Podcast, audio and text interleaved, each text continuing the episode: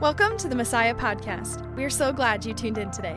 Whether you are driving, doing chores, or taking a walk, we hope the Lord quiets your head and your heart to hear truth and be challenged through His Word. Without further ado, let's dive into the message.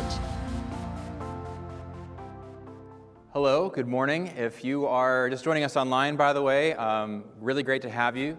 And uh, if we haven't met, my name is Matt Liddicainan. I'm one of the pastors here.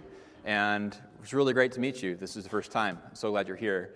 Um, I want to direct us to the Word of God today. So in your uh, pew backs, or if in you just want to pull up on your phone, we're going to look at Matthew twenty-five, okay? And we're going to look at this text. We're just going to read it straight through. And just let the Word of God come over us and read it together. You can also follow along on the screens if you'd like as well, because they'll be up there for you. So we're going to read Matthew chapter twenty-five, starting at verse thirty-one. These are the words of Jesus. When the Son of Man comes in His glory, and all the angels with Him, He will sit on His glorious throne. All the nations will be gathered before Him, and He will separate the people one from another, as a shepherd separates the sheep from the goats. He will put the sheep on His right, and the goats on His left. Then the King will say to those on His right, "Come, you who are blessed by my Father, take your inheritance, the kingdom prepared for you since the creation of the world. For I was hungry, and you gave me something to eat. I was thirsty, and you gave me something to drink. I was a stranger, and you invited me in. I needed clothes, and you clothed me. I was sick, and you looked after me. I was in prison, and you came to visit me." Then the righteous will answer Him, "Lord, when did we see you hungry and feed you, or thirsty and give you something to drink? When did we see you a stranger and invite you in, or needing clothes and clothe you? When did we see you sick or in prison and go to visit you?"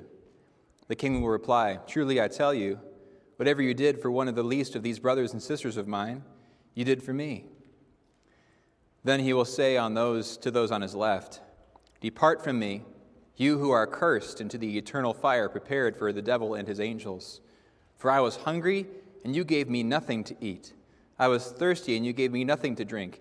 I was a stranger, and you did not invite me in. I needed clothes, and you did not clothe me. I was sick and in prison, and you did not look after me." They also will answer, "Lord, when did we see you hungry or thirsty or a stranger or needing clothes or sick or in prison, and did not help you?" He will reply, "Truly I tell you, whatever you did not do for one of the least of these, you did not do for me." Then they will go away to eternal punishment, but the righteous to eternal life. This is God's word to us today. Well, the holiday season feels like it's full in full swing now. And you'll forgive me, though, if I have to cough. I'm going to try and mute myself, be quick on the trigger here, because I'm still getting over this darn cough. It's really irritating. Anyone else have a sickness uh, or been having, been having sick or know someone who's sick? Probably everybody could raise their hand at that point, because um, that's just what the season is, right? But regardless of whether the flu season's in full swing or Christmas season is in full swing, I guess both in this case. Um, maybe this weekend you uh, were able to decorate your house, get the Christmas trees up, you got the, the lights on the house. Maybe that's kind of something that you're going to do today or next weekend. Um, I personally wanted to do it before my fingers were going to freeze off, so I did that when it was kind of warm over uh, last weekend. Uh, maybe you put the nativity set out. You have your Christmas knickknacks. You got them on the, the mantle, on the tables, and all the things that are all, all the surfaces of your house are covered with Christmassy things. And even though Christmas music has been playing since November first, we all now recognize that it is proper to play music for Christmas on the radio. Okay, so I want to get a show of hands on this very divisive topic. If you believe it is okay to play Christmas music before Thanksgiving is over, please raise your hand.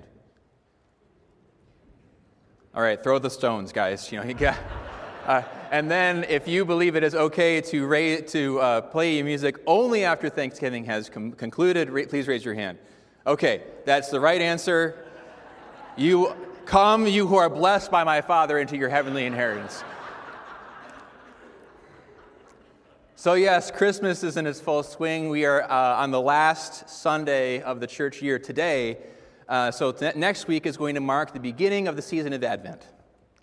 And Advent's a great time, as we've just been talking about. Christmas time is just uh, full of uh, nostalgia and, and fun and beauty and light. It's such a great time. And Advent is this four-week season where we prepare our hearts for the coming of Christ. And that's what Advent means. It means coming. And obviously during Christmas time, we think about the Lord's first coming as an infant wrapped in swaddling clothes and lying in the manger. We think about that. But there is also a second coming that we can reflect upon. A second coming that is alluded to in the passage we read from today. That Jesus is going to come again, not as a baby, but in power and in glory, with all the angels and archangels, all the company of heaven. He's going to be joined with them. He's going to return to earth to set things to rights. And that's what we Christians believe. We believe we are in the point in salvation history where the next movement of the salvation story ends with the restoration of the heavens and the earth. So before we start our Advent season, our Christmas season, by thinking about Jesus coming as a baby, let's also remember where we are at in the salvation story. The excitement of where we are at in the salvation story. Because Jesus promised he's going to come one day soon to judge the living and the dead. And we should then therefore consider in Advent, this season of preparation, this season of reflection, what kind of people ought we be when Jesus does return? And I'd guess that a fair number of us have probably wondered, maybe aloud to a friend or just kind of quietly in our own thoughts, in our prayers, Lord, are you coming soon? Are, are we on the cusp here? And granted, all, Christians throughout all of history have thought something like that, even stretching as far back to Saint Paul and even Martin Luther. They all thought, I mean, I think this is the time. I think Jesus might be coming back soon. So all different seasons of the church have anticipated the return of Jesus. But with the things that have happened over the past three years, I think it's probably only natural that we all sort of wonder, Jesus, are you coming? Are you almost here? Because it sure feels like it. So what, what do all these things mean? Does it really mean that he is nigh? Well, in, in short, yeah. All these things that have happened recently and over the, the past generation, it does mean he's coming soon. These are the kinds of things that Jesus told us to expect. He told us to expect these sorts of events in global affairs. In Matthew, Jesus says, you will hear of wars and rumors of wars, but see to it that you're not alarmed. Such things must happen, but the end is still to come. Nation will rise against nation and kingdom against kingdom. There will be famines and earthquakes in various places. All these things are the beginning of birth pains. See, Jesus tells us to expect war, to expect famine, to expect natural disasters, earthquakes, even pandemics. In fact, I mean the fourth horseman of the apocalypse, apocalypse in Revelation six, verse eight, is given power to take life through the sword, famine, and plague. So yes, all the things happening in our world are signs that Jesus is coming soon. So whenever these things happen, you see the headlines pop up, put it in the back, put it in the back of your pocket. Okay, perhaps today. Perhaps tomorrow. We're one day nearer. But he also says this, see to it that you are not alarmed. All these are the beginnings of birth pains. What is he saying? He's saying rather than look at these things with fear and despair, instead we can see these things as the beginning of birth pains. Any woman who has given birth will tell you that even though birth is extremely painful, by the end of the third trimester, they are ready for that baby to be out. Any moms can give me an amen? Yeah, there you see, there you go. Um, it's time when that baby is at is just, just sitting and in that in your womb, like get this thing out of me.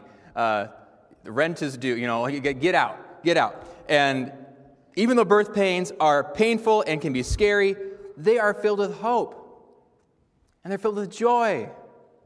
Because even though on the, on the on the other side of that temporary pain, there's going to be another baby. There's going to be a baby coming out into the world. It's a time of joy. And so with that same kind of attitude,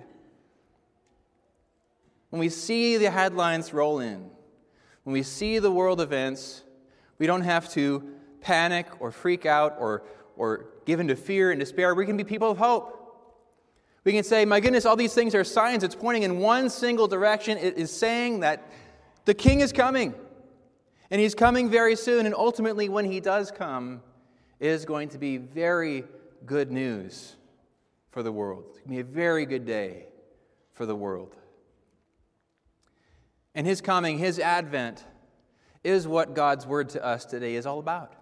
And so let's dig in again, starting again at verse thirty-one. The slides are up there for you as well.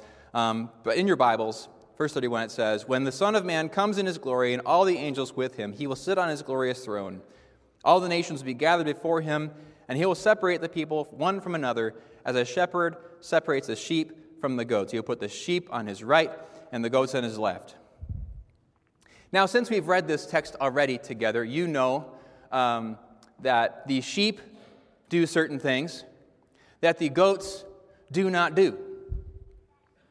And so the one who are on Jesus' right, they did works of charity and compassion and hospitality and mercy. And those on Jesus' left did not do those things. And there are certain consequences for that. So does this mean that Jesus is telling us that we're not saved by grace through faith alone after all? Does this mean, does this imply that we are saved instead by works of charity, compassion, and so on? Well, no. It doesn't mean that. The truth is, it's really more of a paradox. Two complementary truths that seem on one, on the one hand to be contradictory, but in reality, they unveil a greater truth, a greater sense of the reality of things as they really are. And there are clues in the text as to why that is. So first it says that Jesus will separate the sheep from the goats. He's going to separate people one from another. Now, as you can see in this, from this picture, there are certain differences between a sheep and a goat. The sheep on, on the, what, the left-hand side, a bit more obviously a sheep, right? The one on the right-hand side is a goat, for sure. You just tell, you can tell by the way he is. Maybe a little bit, uh, you know, his head's cocked, green, little orange beady eyes. He looks suspicious. I don't like him. Now, apparently, though, not all sheep and goats are this easy to tell apart. Apparently, in different regions of the world, which I did not know, uh, they can look pretty similar. But there are still those traits that anyone from the casual observer, they'd be like, I don't know, is that a sheep, a goat? I'm not sure. A shepherd, easy. There are those telltale signs that that's a sheep, that's a goat. And it's not just because of what they look like, it's what they do. So, for instance, sheep tails, they typically hang down. A goat tail points up. I didn't know that, now you do. Sheep have wool, but goats don't. They have hair. You can think about that at the recent petting zoo excursion you took with your kids or grandkids. Uh, and, and behavior, goats are more naturally curious and independent, while sheep have a natural flocking instinct. Basically, sheep do sheepy things, and goats do goaty things. It goes down to the chromosomal level. Sheep have fifty-four chromosomes, and goats have eighty. If you're a goat, you act like a goat. It's in your wiring. It's what you are. And if you are a sheep, you will act like a sheep. Okay, you can take down our friends from the screen there, Corey. Thank you. So what's the application here? Paul says in Second Corinthians chapter five, "Therefore, if anyone is in Christ, the new creation has come. The old has gone. The new is here." And as Jesus says in John chapter three, "No one can see the kingdom of God unless they have been born again." So what's that saying? If we are in Christ, we are Christ's. We have been remade through, from the inside out. Through faith and baptism, we are made entirely new creatures. Our spiritual D N A has been reconfigured. And this is all entirely a work of the Holy Spirit. We are born again of water, baptism, and the Spirit. This is a work of God. Therefore, if you were a goat, you are now a sheep. That's the work of God in you. And since you are a sheep, you'll act like one. Like I said, sheep do sheepy things. Because that's who you are. Because that's what you are. And therefore, it's not primarily about what you do, but it's about who you are. And if you are in Christ, you are a new creation. So that's the first clue. This is still a grace through faith alone passage. The second clue is in the next verse. Verse thirty-four. Then the king will say to those on his right, "Come, you who are blessed by my Father, take your inheritance, a kingdom prepared for you since the creation of the world." Jesus will invite those on his right to take their inheritance. How do you get an inheritance? Do you earn it? Do you work for an inheritance? No, this is not something that is earned. It is something that is given to you. In a person's last will and testament, they will that portions of their wealth are handed down to you. And the critical difference between your wealth and their wealth is that you did not do a thing for their wealth. You didn't earn it, not a penny. And therefore, inheritance by nature is a gift. But on top of that, the inheritance goes to whom? The children. Romans eight says that the Holy Spirit testifies with our spirit that we are God's children. So taken all together, if we are in Christ, we are new creatures. We are spiritually reborn as God's sons and daughters, and therefore are promised to receive a heavenly inheritance when Jesus comes again. All of God's grace, mercy, and riches are gifts by faith alone, apart from works, and that is amazing news. And if you walk away with nothing else, just please remember that. This is a beautiful passage with beautiful promises for God's people. But Jesus does go on. Verse thirty-five, "For I was hungry, and you gave me something to eat. I was thirsty, and you gave me something to drink. I was a stranger, and you invited me in. I needed clothes, and you clothed me. I was sick, and you looked after me. I was in prison, and you came to visit me." Then the righteous will answer him, "Lord, when did we see you hungry and feed you, or thirsty and give you something to drink? When did we see you a stranger and invite you in, or needing clothes and clothe you? When did we see you sick or in prison and go to visit you?" The king will reply, "Truly I tell you, whatever you did for the least of these brothers of mine, you did it for me." Jesus is speaking to those on his right, whom, as we have established, are saved by grace through faith alone. But notice this crucial fact. They are saved by grace through faith, but not by a faith that remained alone. See? And that's the paradox. Again, sheep do sheepy things. If you are a new creation in Christ, you will do new creation-y things. This isn't a burden. It's not a checklist. It's a joy. Because that is who you are. This, this, church, this turns the religion narrative on its head. We do not obey in order that we might be accepted. We have been accepted. Therefore, we obey. Your behavior flows from your identity. The life of a Christian, therefore, should be characterized by these works listed here: generosity, compassion, mercy, hospitality, if we are our Father's kids. That's the kind of thing that should characterize our lives. As James reminds us, religion that God, our Father, accepts as pure and faultless is this: to look after orphans and widows in their distress, and to keep oneself by being polluted by the world.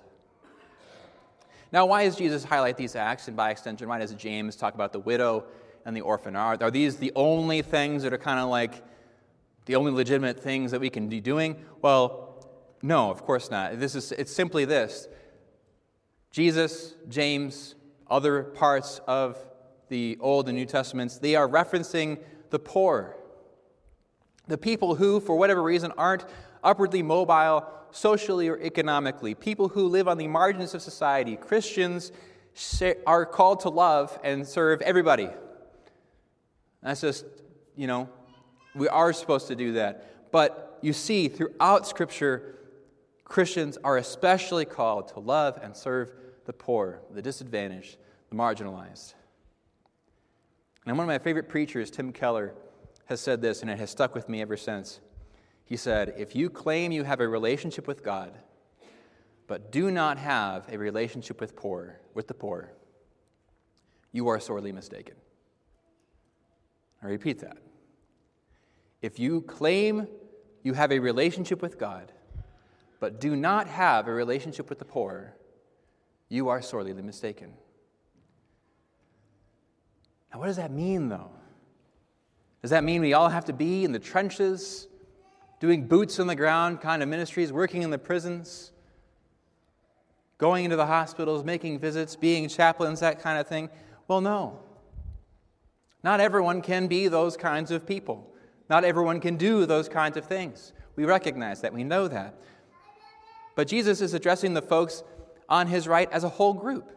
He's addressing the church, which means, as Paul teaches, different people have different roles, right? In the body of Christ, we all have different roles. Uh, a hand does different things than the foot does. The foot does something different than the eye does, and so on and so forth. In the church, some people are the senders, and some people are the sent.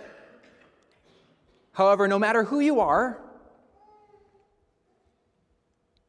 the expectation of grace is that your life is characterized by at least these two things. Number one, charity, and number two, godliness. Charity, which is defined by considering your possessions, your wealth, your time, your very life, as something not your own, but as something to be given to others in the name of Jesus. It's this idea of presenting our bodies as living sacrifices for the sake of our neighbors, considering their needs as more important and more valuable than our own. And I want you to notice that Jesus, he didn't cite regular Bible reading in his list. He didn't cite regular church attendance. He didn't cite being part of a small group. And all of those things are super important. And it's not because those things aren't important that he doesn't cite them, but it's because that being a Christian means putting love into action. It means being people of compassion, people of hope, people of love. Being a Christian means putting love into action, especially toward those whom you are in a position to help the most.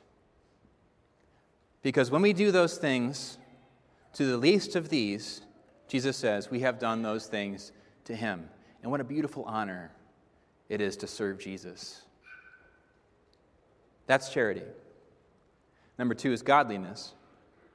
Godliness is defined by behaving in a way that is becoming of a life worthy of the Lord who has died for you on the cross and risen from the grave to give you victory. As Paul says to the Colossians, we continually ask God to fill you with the knowledge of his will through all the wisdom and understanding that the Spirit gives, so that you may live a life worthy of the Lord and please him in every way, bearing fruit in every good work, growing in the knowledge of God. Godliness means repentance. It means turning from sin.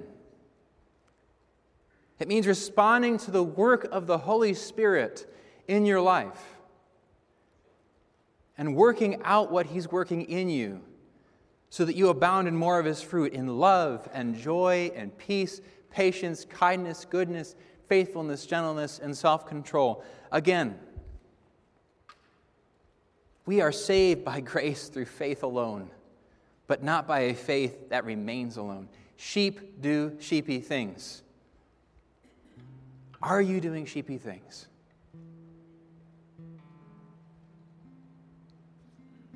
Look, this text is both wildly encouraging. The King is coming again. He's going to set the world to rights, and he's going to restore the heavens and the earth. This is amazing. This is Advent.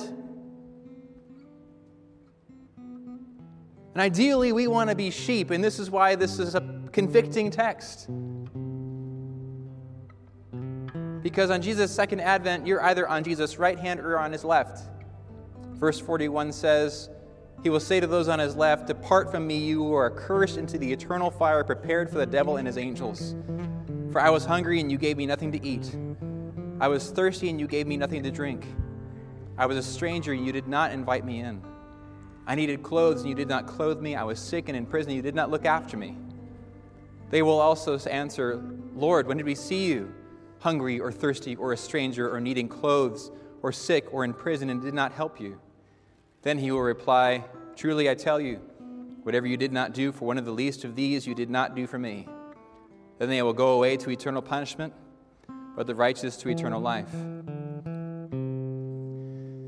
Friends, the season of Advent is a season of preparation.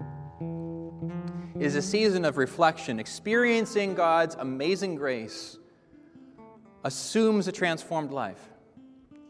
Like I said earlier, it flips the religious narrative on its head. We are not obeying in order to be accepted. We have been accepted. Therefore, we obey. Therefore, grace assumes charity. It assumes godliness. And I will just tell you, if these things are not present in your life, as your pastor, you're in spiritually dangerous territory. Hebrews reminds us, I mean, very stark words, if we deliberately keep on sinning after we have received the knowledge of the truth, no sacrifice for sins is left, but only a fearful expectation of judgment and of raging fire that will consume the enemies of God. And to add to that, Paul says, or do you not know that wrongdoers will not inherit the kingdom of God? Do not be deceived. Neither the sexually immoral, nor idolaters, nor adulterers, nor men who have sex with men, nor thieves, nor the greedy, nor drunkards, nor slanderers, nor swindlers will inherit the kingdom of God. And hang on this passage, though, and that is what some of you were. But you were washed, you were sanctified, you were justified in the name of the Lord Jesus Christ and by the Spirit of our God. And I would tell you, hang on that line.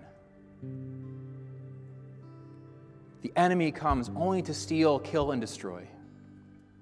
Jesus has come that you might have life and have it to the full. So today, if you feel convicted through this passage, through the words that I've been sharing with you today, if you feel the conviction of the Spirit, take hold of life that's truly life. Jesus came to wash you clean and make you new, a new creature that does new creaturely things. The gospel says that you're more sinful than you ever dared believe, but the cross and the resurrection say that we are more loved than we ever dared hope. Respond to what the Spirit is working in you. Respond in repentance. Turn to the Lord. Don't buy what the enemy is selling. Turn to grace. God offers life eternal, and it's the very thing he is most eager to give you. The King is coming. His advent is near. So when he does come, let us be ready to meet him. We pray. Lord, your words are good words, and your words are hard words. And we just pray, Lord, that you would stir up your power, stir up your Spirit in us. Holy Spirit, fall on all of us today, that we will be people of grace who respond in acts of godliness and of charity in, in our world because we have been transformed. Help us be sheep. Help us do sheepy things. Help us be transformed by the work of the Spirit in your life, and help us to work out what you have worked in, because that's who we are. Lord, I pray for grace and forgiveness for those who have sinned. And I pray for renewal in their lives, restoration and repentance in their lives, Lord.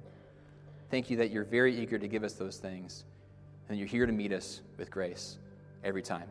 In Jesus' name, amen. Thank you for tuning in today. We hope you are challenged and encouraged to walk in truth in your everyday. Please share with friends and family, and we can't wait to have you next time on the Messiah Podcast.